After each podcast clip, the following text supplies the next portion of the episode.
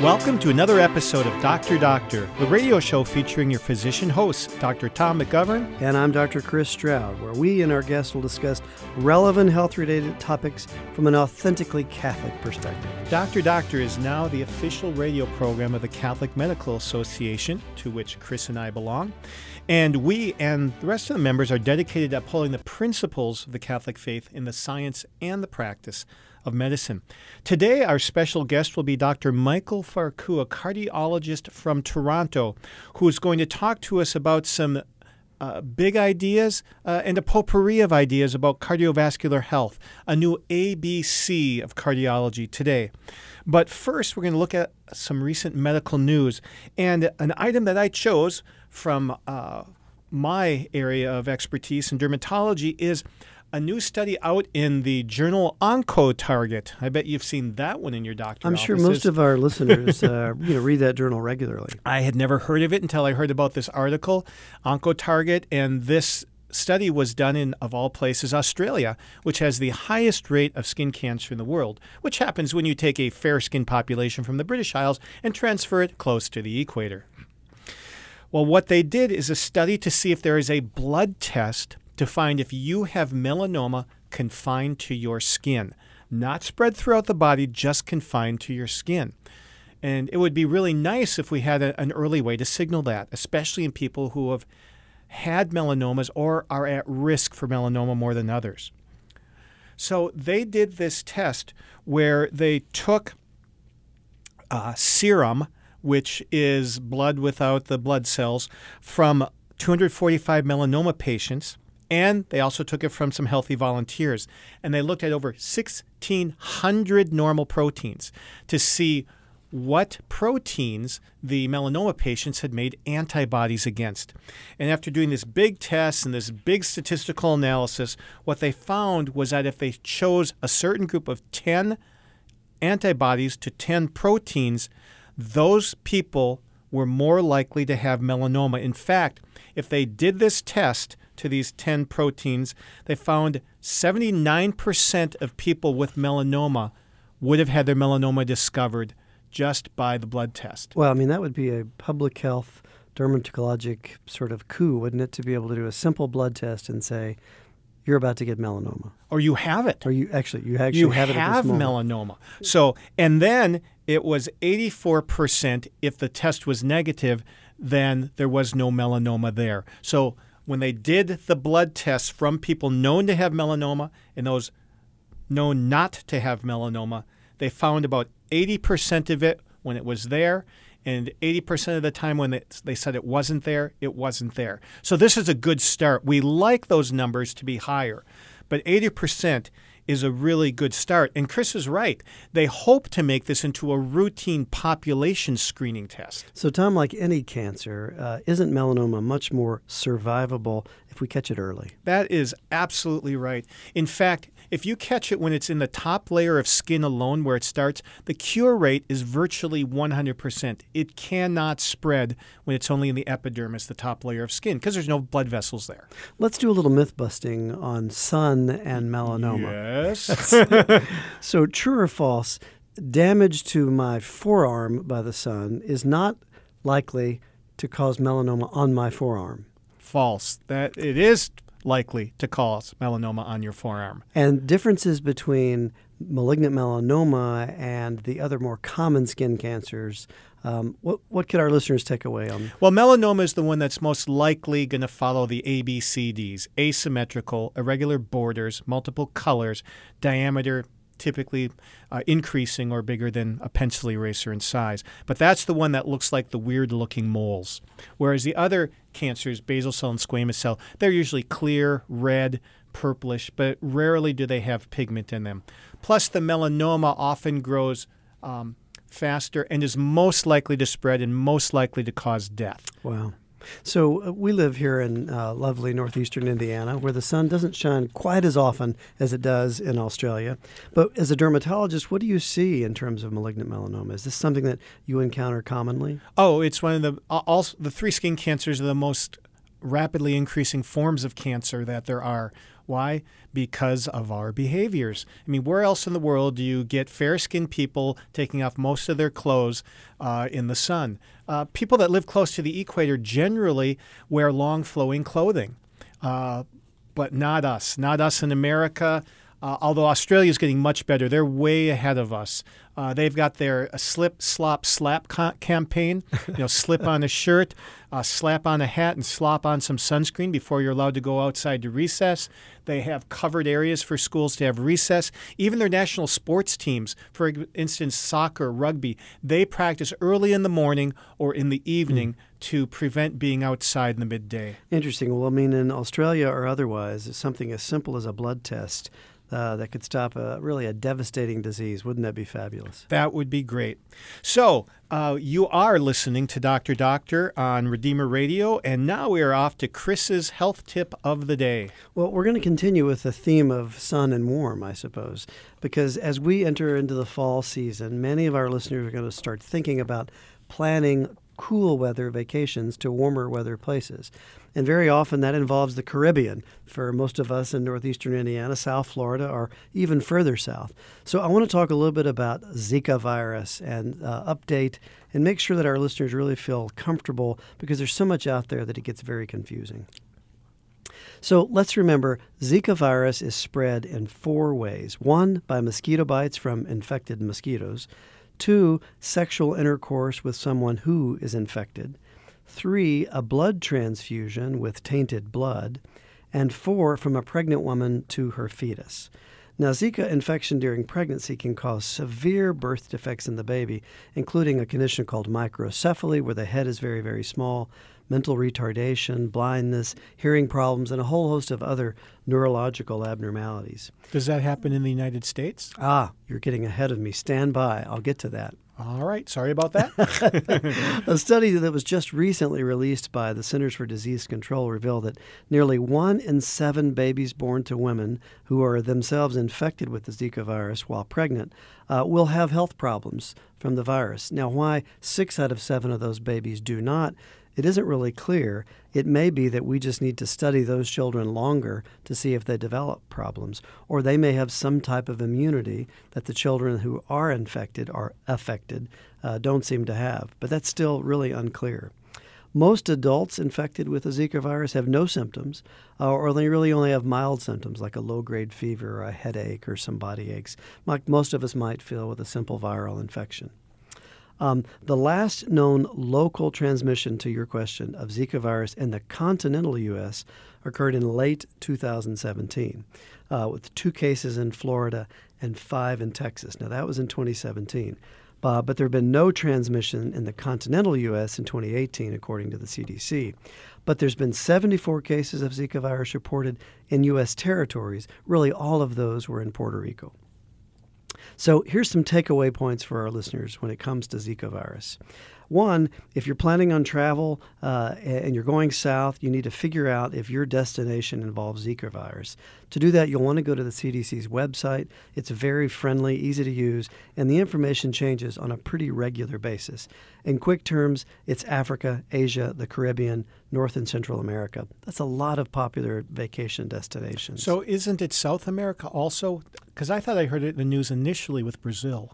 Yes, it is South America also, um, South and Central America. Uh, two, if you're traveling to an affected area, mosquito bite prevention uh, is absolutely essential. So, sunscreen and mosquito repellent. uh, number three, the most common symptom of Zika virus is a fever, as well as a rash, joint pain, body aches, and a headache. And these symptoms usually last about seven to 10 days. Four, those with a Zika virus infection must not spread it sexually. Specifically, men are at risk to transmit it for three months after their symptoms begin, and women are at risk to transmit it about two months after their symptoms begin. Five, in a couple who desires pregnancy, and this is where it comes up most in my practice. If a couple wants to be pregnant and one or both of them have been uh, in an affected area, they should abstain from sexual intercourse for at least three months after their travel uh, and prevent mosquito bites when they get back home so that they don't infect local mosquitoes. mosquitoes. Um, uh, so it used to be six months of abstinence after returning from an affected area. The CDC's now changed that to three months. Uh, and then lastly, if a pregnant woman feels she may have been infected, she should immediately contact her healthcare provider and arrange special testing. Now, I will say, um, in all of the CDC language, it doesn't say abstain from sexual intercourse. It says use condoms. But since we are Catholic and we follow the teachings of our Holy Church, I don't say that to patients. I point out that it's there, but I say abstain from sexual intercourse. And condoms wouldn't be 100% anyway. It's not with any other virus. Absolutely not. So they would be immoral and ineffective. Ineffective. What a combination. but that's all the news that is the news on Zika virus. Good old Zika virus. Well, before we go to our break, I will pose our medical trivia question of the day. Here's something uh, a little more creative. Listen closely. In the five year period from the middle of 2012 to the middle of 2017, internet searches for the term basal cell carcinoma peaked on five different week long periods. This is what happens when a co host is a dermatologist. yes, yes, it is. But what happened on or around November 21st, 2013, May 9th, 2014, October 27th, 2014, May 6th, 2015, February 8th, 2016, and February 13th, 2017. There were peak periods of internet searches, uh, according to Google Analytics, that were 50 to 150% above baseline searches during the weeks following those dates. What is it that happened during those six dates? I'm sorry, it wasn't five, it was six dates that greatly increased interest in basal cell carcinoma. And because I'm merciful, I'm going to give you a clue. The answer can be found at the intersection of two very separate movie enterprises the Marvel X Men series of movies and the movie Despicable Me 2. The answer to the question is actually spoken in Despicable Me 2 by Lucy Wilde. That's Gru's wife, for those of you keeping track at home, before she is deployed to Australia, which is a link back to my article about melanoma screening. So if you know the answer, just yell it out to anybody in your shot and start your bragging now. Otherwise, stay tuned for the end of the show when you'll hear the answer. Otherwise, we're going to take a break and come back with our guest.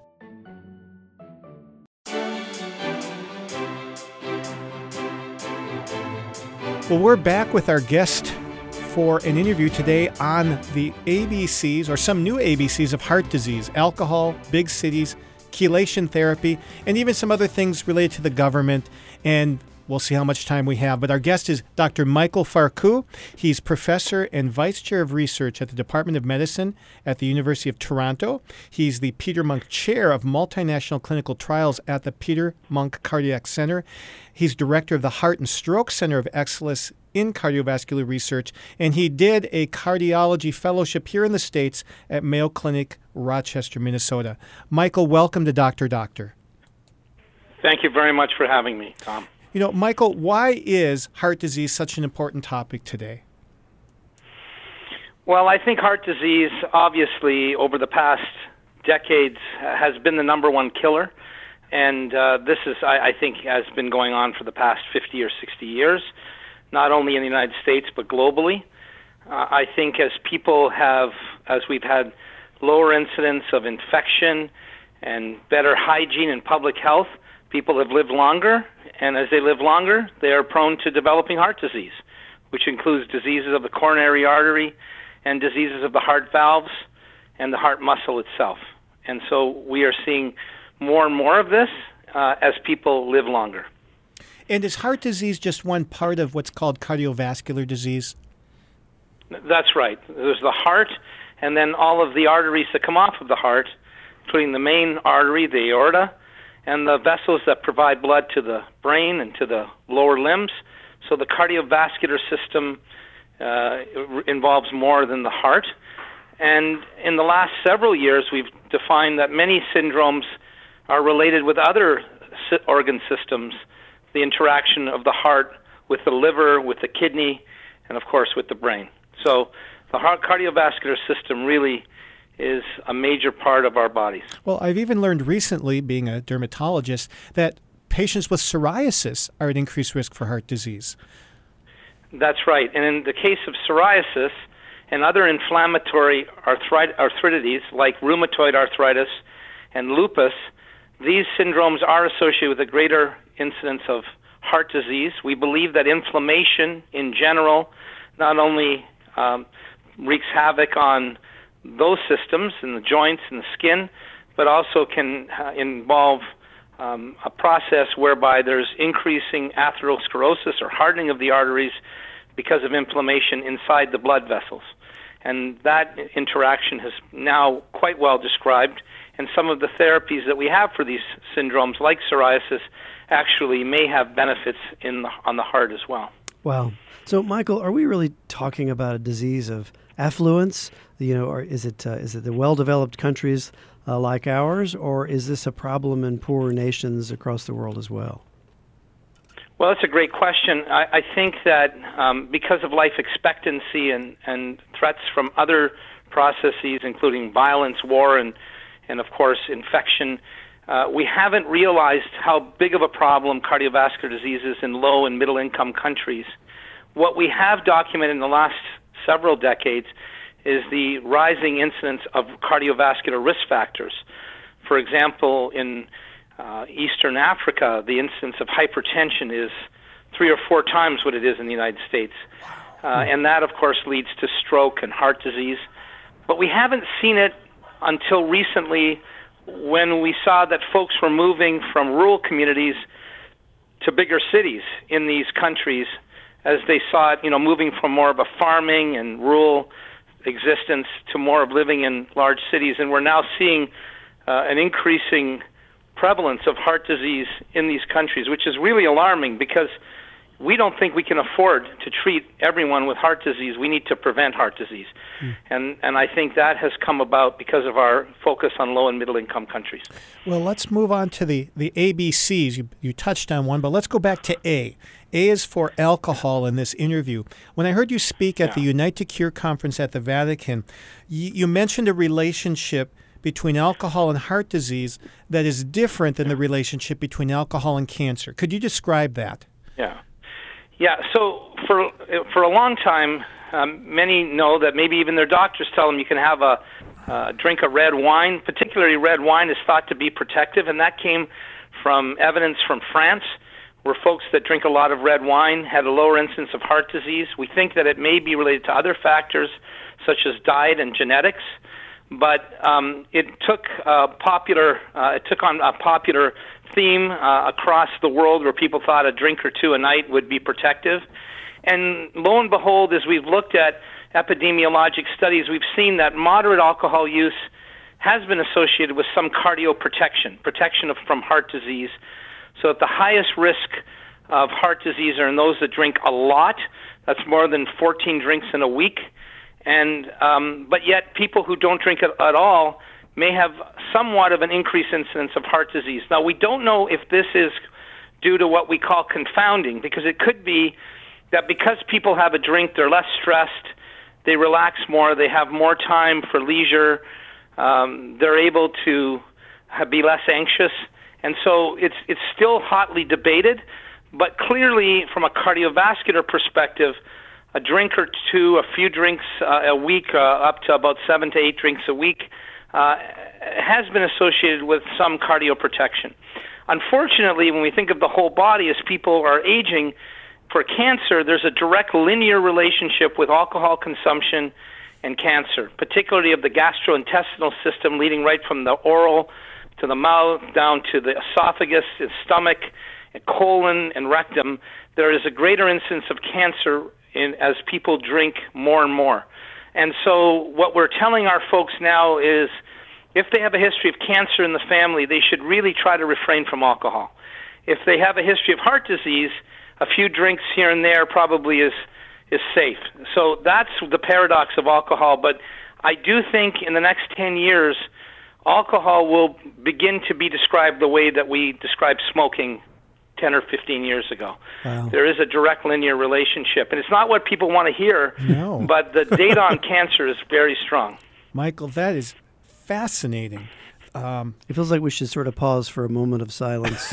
yes, for, yes, yes. Well, well, you know, there's a lot of uh, a, a lot of restaurants now are serving, you know, sparkling water. Um, uh, the consumption of sparkling water, non-alcoholic beverages, is increasing. People are becoming aware of this, and the reason that we became aware of this is the interaction, not just of heart disease, but how risk factors affect chronic disease, like cancer, like diabetes, like Alzheimer's. And there is a link as well, as you know, Tom, from when we were in medical school, uh, to where we would um, we would see that people who drink a lot actually may be prone to having dementia and so on. So there is yes. alcohol is a factor that I don't think we fully understand, but the public health evidence is increasing and emerging now that it is a risk as well. Well, well, let's move on to the B of ABC, and that is big cities. You started to touch on that with Africa. Why yeah. is it that urbanization, moving to big cities, has a bad effect on the heart? Yeah, there are multiple reasons for this, multiple mechanisms.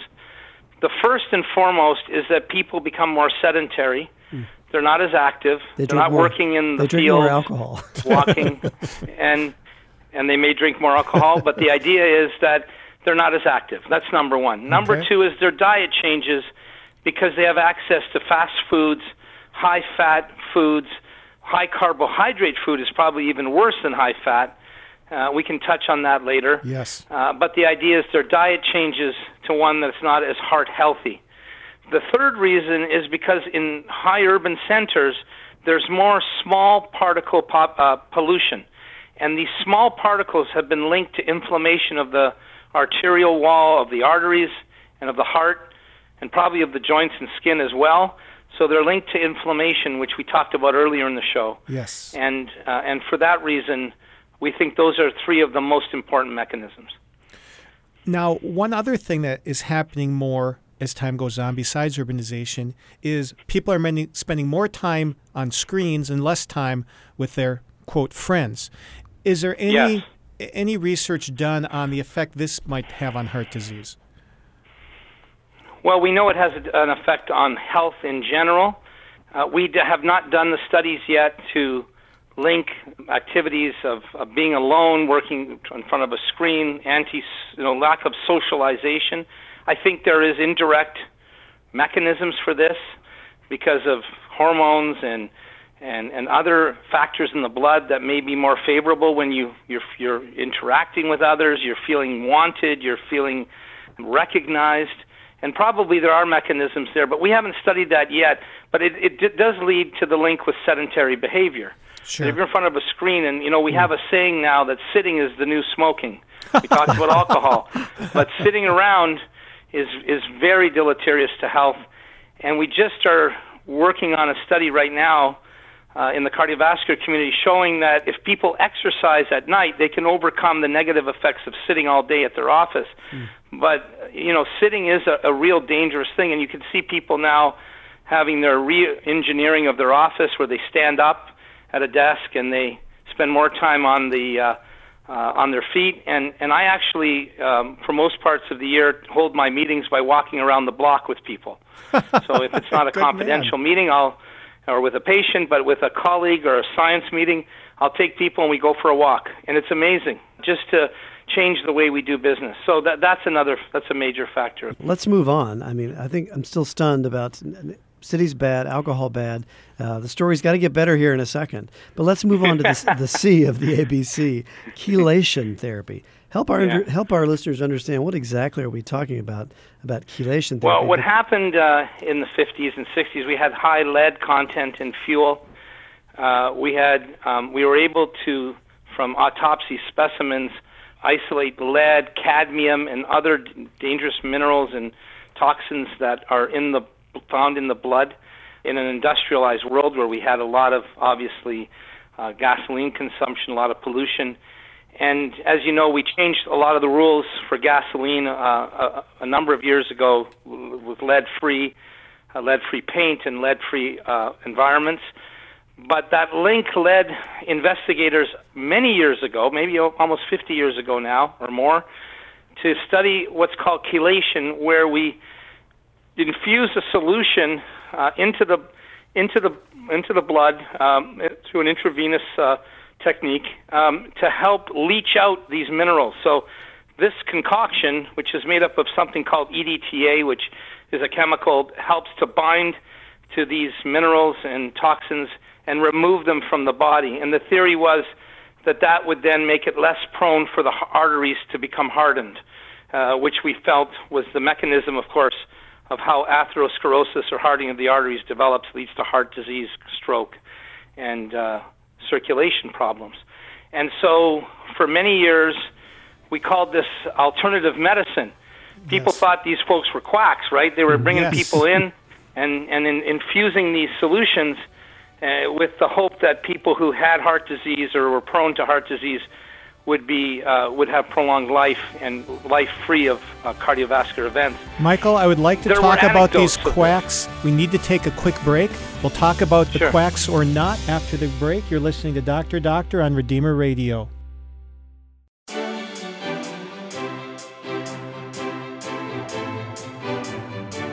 We're back on Doctor Doctor. Thank you for joining us and our guest, Dr. Michael Farkouh from the land of the North in Toronto. And we're talking about some quacks in the theory, you might say. yeah. Well, you know, um, I've always said, and my patients always approach us to say, you know, can I see a chiropractor? Can I see a naturalist? Can I see all kinds of folks? And I always tell my patients, if it makes you feel better and it makes you healthy, then we have to be open to alternative therapies. And no greater example than chelation. These folks were maligned. Uh, they were uh, criticized heavily in the science literature, those that practiced chelation therapy. And so a clinical trial was commissioned about 15 years ago to study the effects of chelation therapy on cardiovascular prevention in high risk people who had had a heart attack.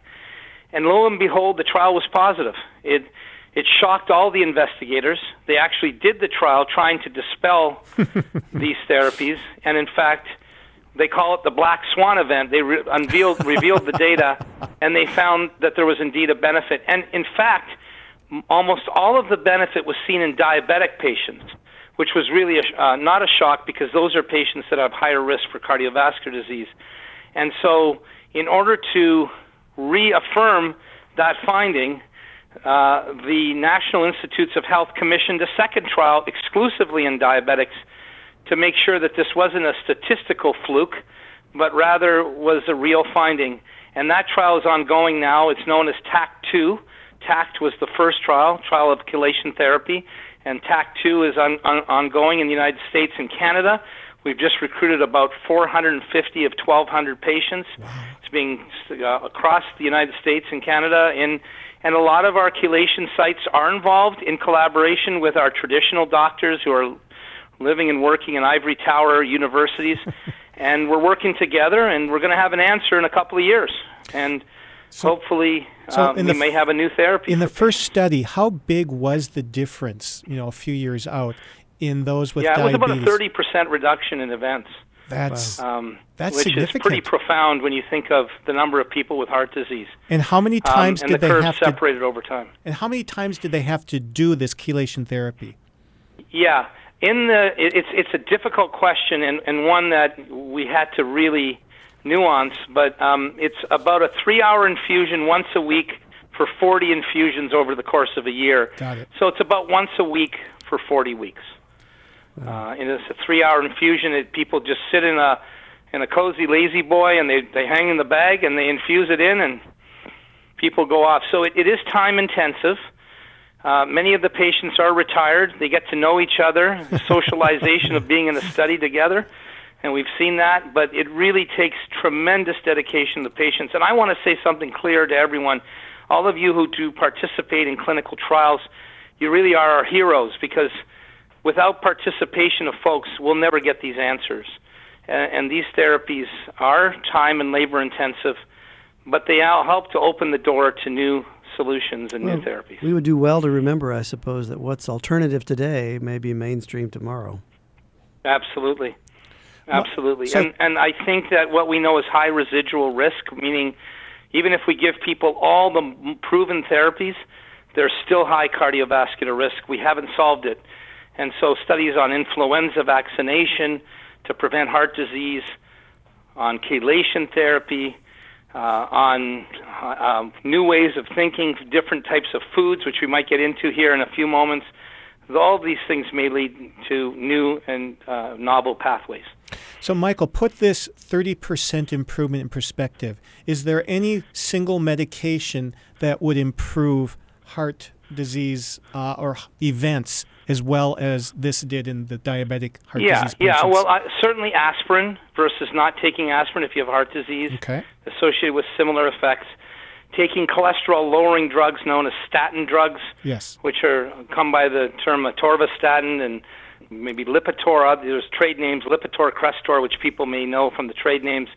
Those have also been associated with 30% reduction, but there are not a lot of therapies that are in this range. So, because of the disbelief, a second study was commissioned. yes. And, we'll um, you can imagine that this would change how we practice. I mean, it'll change where we deliver care. Uh, it'll um, increase the number of infusion centers, chelation centers. So it, it does require proper study in order to change the healthcare system. But you know, we hold out hope that this may be for the high-risk patients uh, a solution. Now on to the government. The government says they're here to help us, but are they really? And can you talk about the government's effect on unwittingly increasing heart disease through what was thought to be good public policy? Yeah, well, the greatest example, and I think you're referring to it, Tom, is the issue of uh, in the 1970s when a large study known as Framingham in Framingham, Massachusetts, where they studied the population in multiple generations, they showed that high cholesterol of the bad cholesterol that your doctors talk about, low density lipoprotein, LDL yes. cholesterol, was associated with increased cardiovascular disease. What they also showed was diets high in saturated fat, in meats, and in uh, eggs and dairy and so on also increased this bad cholesterol. So, to their credit, there was a public health movement to reduce the consumption of LDL cholesterol. What happened, however, was the big mistake because what did we go to, and we'll all remember this, all of us that grew up in the 70s, 80s, and so on, is we went to low fat diets. Yes. But in fact, what did we substitute for low, when we had low fat diets? We substituted in carbohydrate. And so we increased, reduced the um, intake of fat, but increased the increase of, uh, and to their, because of this public health measure, increased the amount of carbohydrate we consumed. And there's only one greater toxin than fat to the body, and that's carbohydrate. because what carbohydrate does, and in these complex sugars and these sugary drinks, and in uh, all of the sweeteners that we added, uh, is that they increase what's called the resistance to insulin, which is such an important hormone in your body to regulate weight and metabolism. And so what happened is we saw the onset of an epidemic of diabetes that's ensued now over the last 20 years. If you look at some states in the United States, diabetes has doubled and tripled over the course of one generation. We've never seen anything like this. This, this it's almost like it's an, an infectious disease wow. by the way that it's uh, just overtaking the population. In fact, two states now are being threatened with bankruptcy because of diabetes. That's Texas and California because of the cost of taking care of people. Because diabetics, they go on to have um, weight issues, which leads to osteoarthritis, which leads to the obesity epidemic, diabetes, heart disease, stroke, and so on. And it has become indirectly and of course, and of course unintentionally has become one of the nightmares of public health because now we've reverted back and we're showing now that the, the one thing that's better than a high carbohydrate diet is in fact a high fat diet. You can have a steak is more healthy than it is to have high carbohydrates. So the low fat diet tr- craze has created a lot of this, and but when we, um, it, when it has uh, caused a problem. When we look back at that uh, at that famous government food pyramid, it was really a carb Yeah. fest. Uh, it really made Yeah. the meats look evil and the sugars Yes. look positive. Absolutely. And what we learned, of course, is the word moderate intake um, of, of any of these uh, higher fat foods like steaks and eggs and dairy and so on is probably safe. It's everything in moderation. Um, and but what we did learn is that carbohydrate is toxic to the cardiovascular system. Carbs are toxic. Well, Michael, you're talking about food, and uh, this might be a segue to a future show, but I saw that you recently were an author on an article called Food as Medicine for secondary Yes. prevention of cardiovascular events. So, give us a little teaser on this. Well, what we have found is that when people go home from the hospital after having a heart attack, we tell them about all their medications, we tell them to go for a walk, we send them to rehabilitation, but we don't talk about their diet. They're given a pamphlet, they might be lucky enough to have time to visit with a dietitian, but we don't change their diet. And what we have found is that uh, the American Heart has advocated a few di- types of diet that are heart healthy, like the Mediterranean diet and other forms of uh, diets that are available that allow us to reduce carbohydrate, uh, to have moderate fat intake, which we now know is relatively safe, and high protein. Uh, and these types of diets now we're getting into the game. So we're saying to the insurance people, you pay for all the drugs, but why don't you pay for someone to have a heart healthy diet at least for a month so they can learn how to Ah. uh, take it and and learn how to make it at home so that we can change uh, their their course of their disease. And as we've talked about food as a medicine, we don't we we're just not there yet. The other thing we've noticed, and I'll say it quickly, is that in places where there's high prevalence of heart disease in cities, there's reduced access to fresh food, Yes. fresh produce, and people are isolated and they're buying fast foods because they don't have access to heart healthy foods. So and so we're thinking desert. about this as an intervention down the road. And from an economic perspective, it, it is so inexpensive to eat poorly. Um, and yet, and- Absolutely. And, so readily And, available. and, and, and I think that we have, uh, both by our lifestyle, the kinds of demands on our time, and the fact that we want cheap food, uh, we're, we're, we're paying for it down the road with these chronic diseases that are developing. And we should be helping to prevent it up front. We're down to our last few minutes. What are the key things that our listeners should do to have healthy hearts? I think first of all, first and foremost, they should know their heart history. They should know their major blood tests of, of the measure of diabetes in the blood called uh, hemoglobin A1C, uh, and the doctors know this as a way of checking for diabetes. Should know their bad cholesterol, their LDL cholesterol level, and be treated accordingly, and know their blood pressure to prevent cardiovascular disease. The second thing they need to do is that there's no magic bullet. The magic bullet is in exercise and diet. Once you have heart disease or you have diabetes, the impact of diet and exercise is not the same as in most of us who are at the bottom of the pyramid, who are at high risk, but we just have, you know, we haven't had the event yet. And these are the, this is where we have to have our public health interventions. We need to walk. It's 150 minutes of exercise a week. So that's about 30 minutes a day, 25 to 30 minutes. Go for a walk after dinner, get active, play a sport, socialize, and, and, and, and be active. Then the second thing, of course, is diet. I would say the Mediterranean type diet, which is more healthy with nuts and fruits and fish, and with the occasional meat, is the most has been proven to be the most heart healthy. But trying to avoid carbohydrates, just check the the foods uh, that you eat and the cans and so on, and read the amount of sugar that's in these foods, and you'll be shocked as to how much we can reduce carbohydrate intake. Drink a lot of water because water is, I think, one of the greatest things we have for health, and I promote that in my patients. And then, of course, um, understand that that you're going to live a long life, and you need to take care of yourself and your family and one another. And we really have to focus on the caregivers because so many people are taking care of their elderly folks, people with uh, Alzheimer's, people with heart disease, and we need to take care of the caretakers as well. Dr. Michael Farkouh, this was phenomenal. Cardiology researcher from Toronto, Ohio. Thank you so much for being with Dr. Doctor today. My pleasure, and thanks for having me.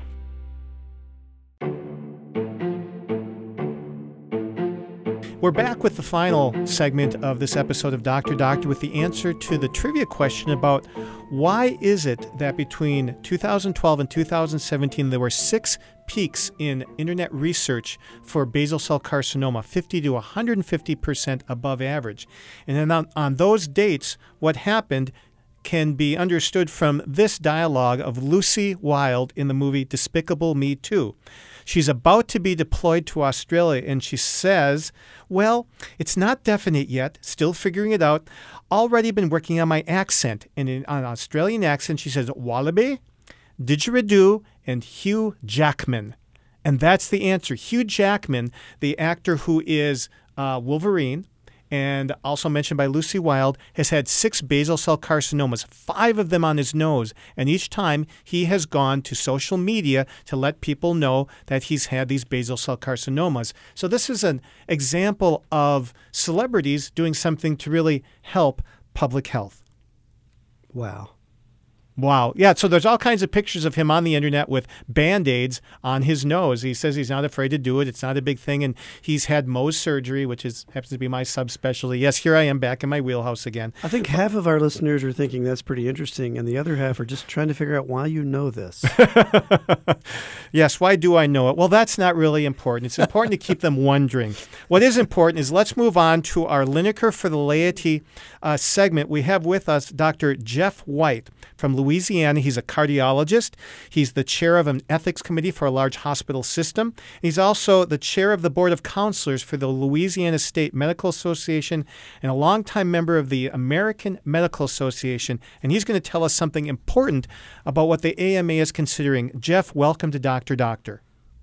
Well, thank you, and thank you for having me. This year, 2018, the American Medical Association is reconsidering its position on physician assisted suicide. And you wrote an article in the May 2018 issue of the Linacre Quarterly about this. Can you please lay out for our listeners exactly what's going on? Well, yes, thank you. So it's important to know that the AMA, the American Medical Association, has been involved in commenting on the morality uh, or lack of morality of physician assisted suicide for many years. And back in 1993, Dr. Jack Kevorkian was promoting assisted suicide around the country. And it, in that year, the American Medical Association first took its policy formally stating that they uh, felt that that was fundamentally incompatible with the physician's role as healer. Good. That has been the policy of the American Medical Association ever since, from then until now. Uh, it has undergone several uh, reaffirmations over the years, uh, but just recently, uh, forces within the AMA have asked that the AMA review the policy with the thought that they might uh, change it, uh, that they might take the AMA to a position of neutrality on the issue, or might soften the position of the AMA condemning physician assisted suicide. And that has been the subject of intense study by an AMA council and an intense debate uh, at the AMA meeting just this June.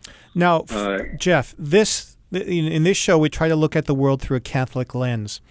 But what principles does the AMA use when it is determining ethical principles?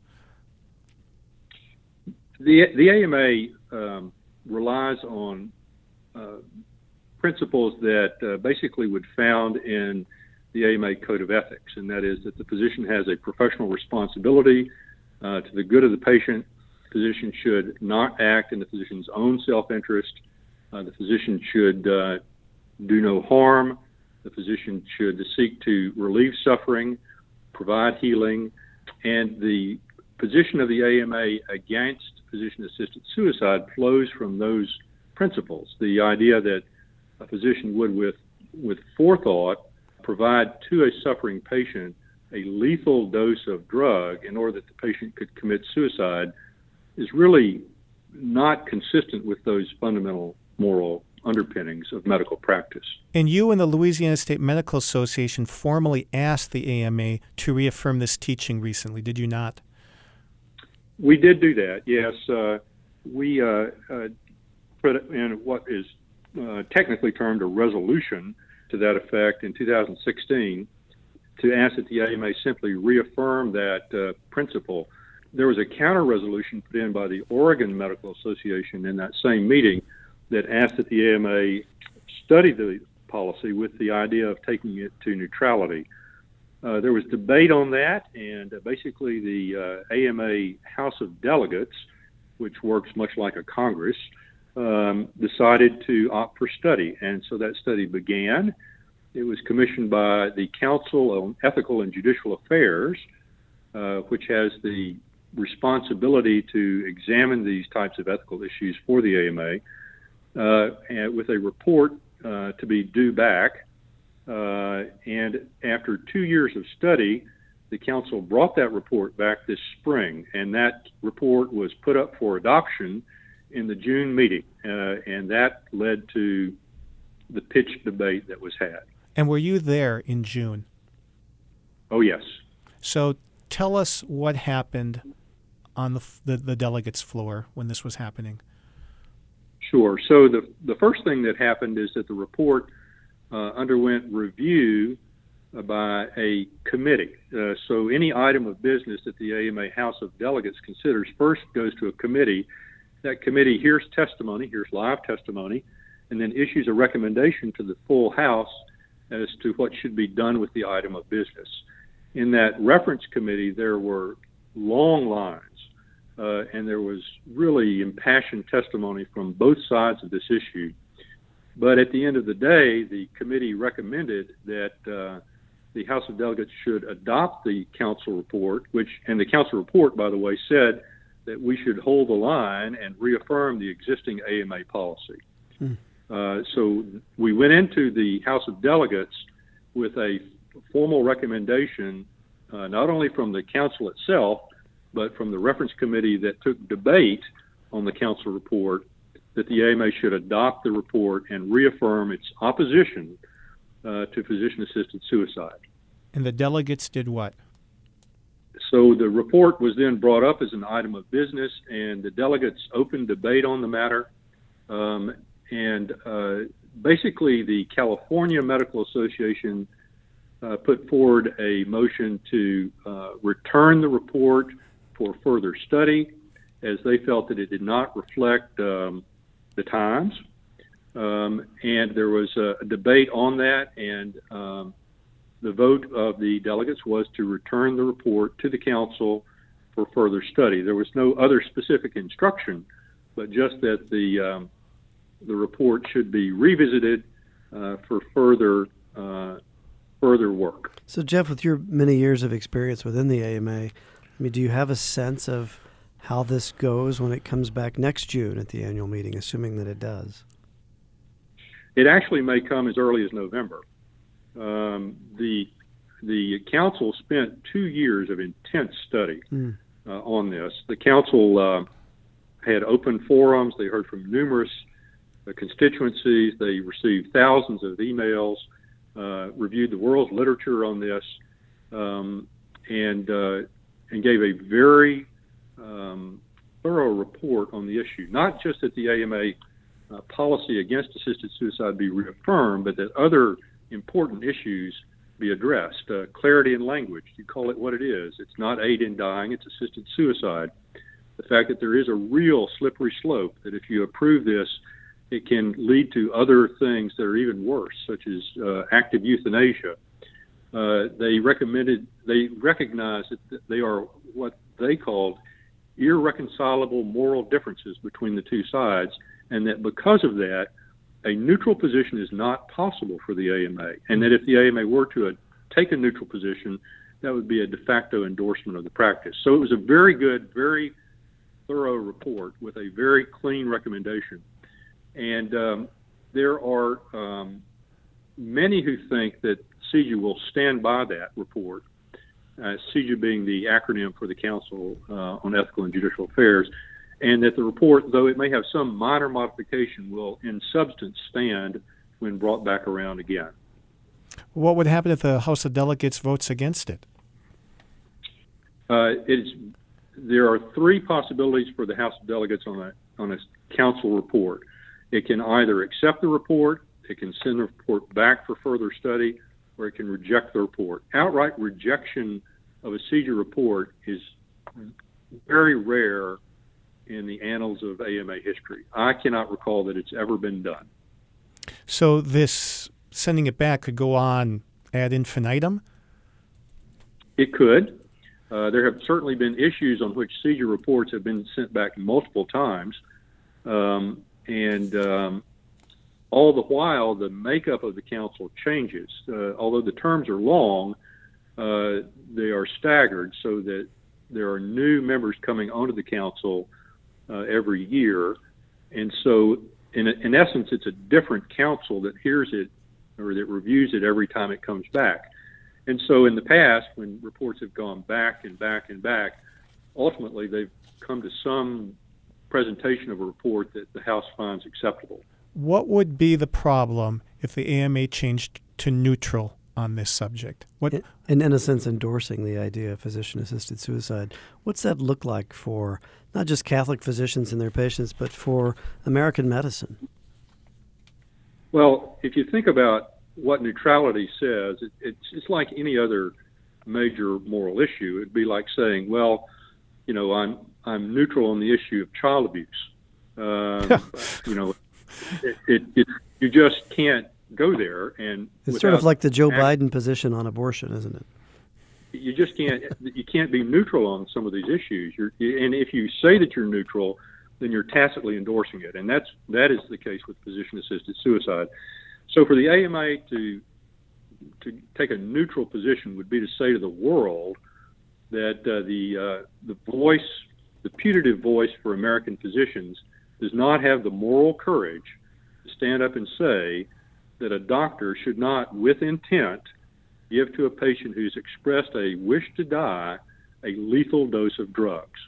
Uh, that uh, you know would be used as fodder in numerous legislative debates in state houses throughout the United States. Would very likely strengthen the hand of those who would like to see this practice legalized throughout our country, uh, and would potentially weaken us uh, in ultimate court challenges. Jeff, know, uh, when, thank you for yeah. being with us. And thank you to all our listeners for listening to another episode of Doctor Doctor, the official radio program of the Catholic Medical Association, brought to you from the studios of Redeemer Radio. For more information on the CMA, find us on our website, cathmed.org, C A T H M E D.org. This is Dr. Tom McGovern. And I'm Dr. Chris Stroud. We'll be signing off from the Dr. Doctor Show. Till next time, remember, your medical decisions could have profound consequences. Choose wisely, choose Catholic.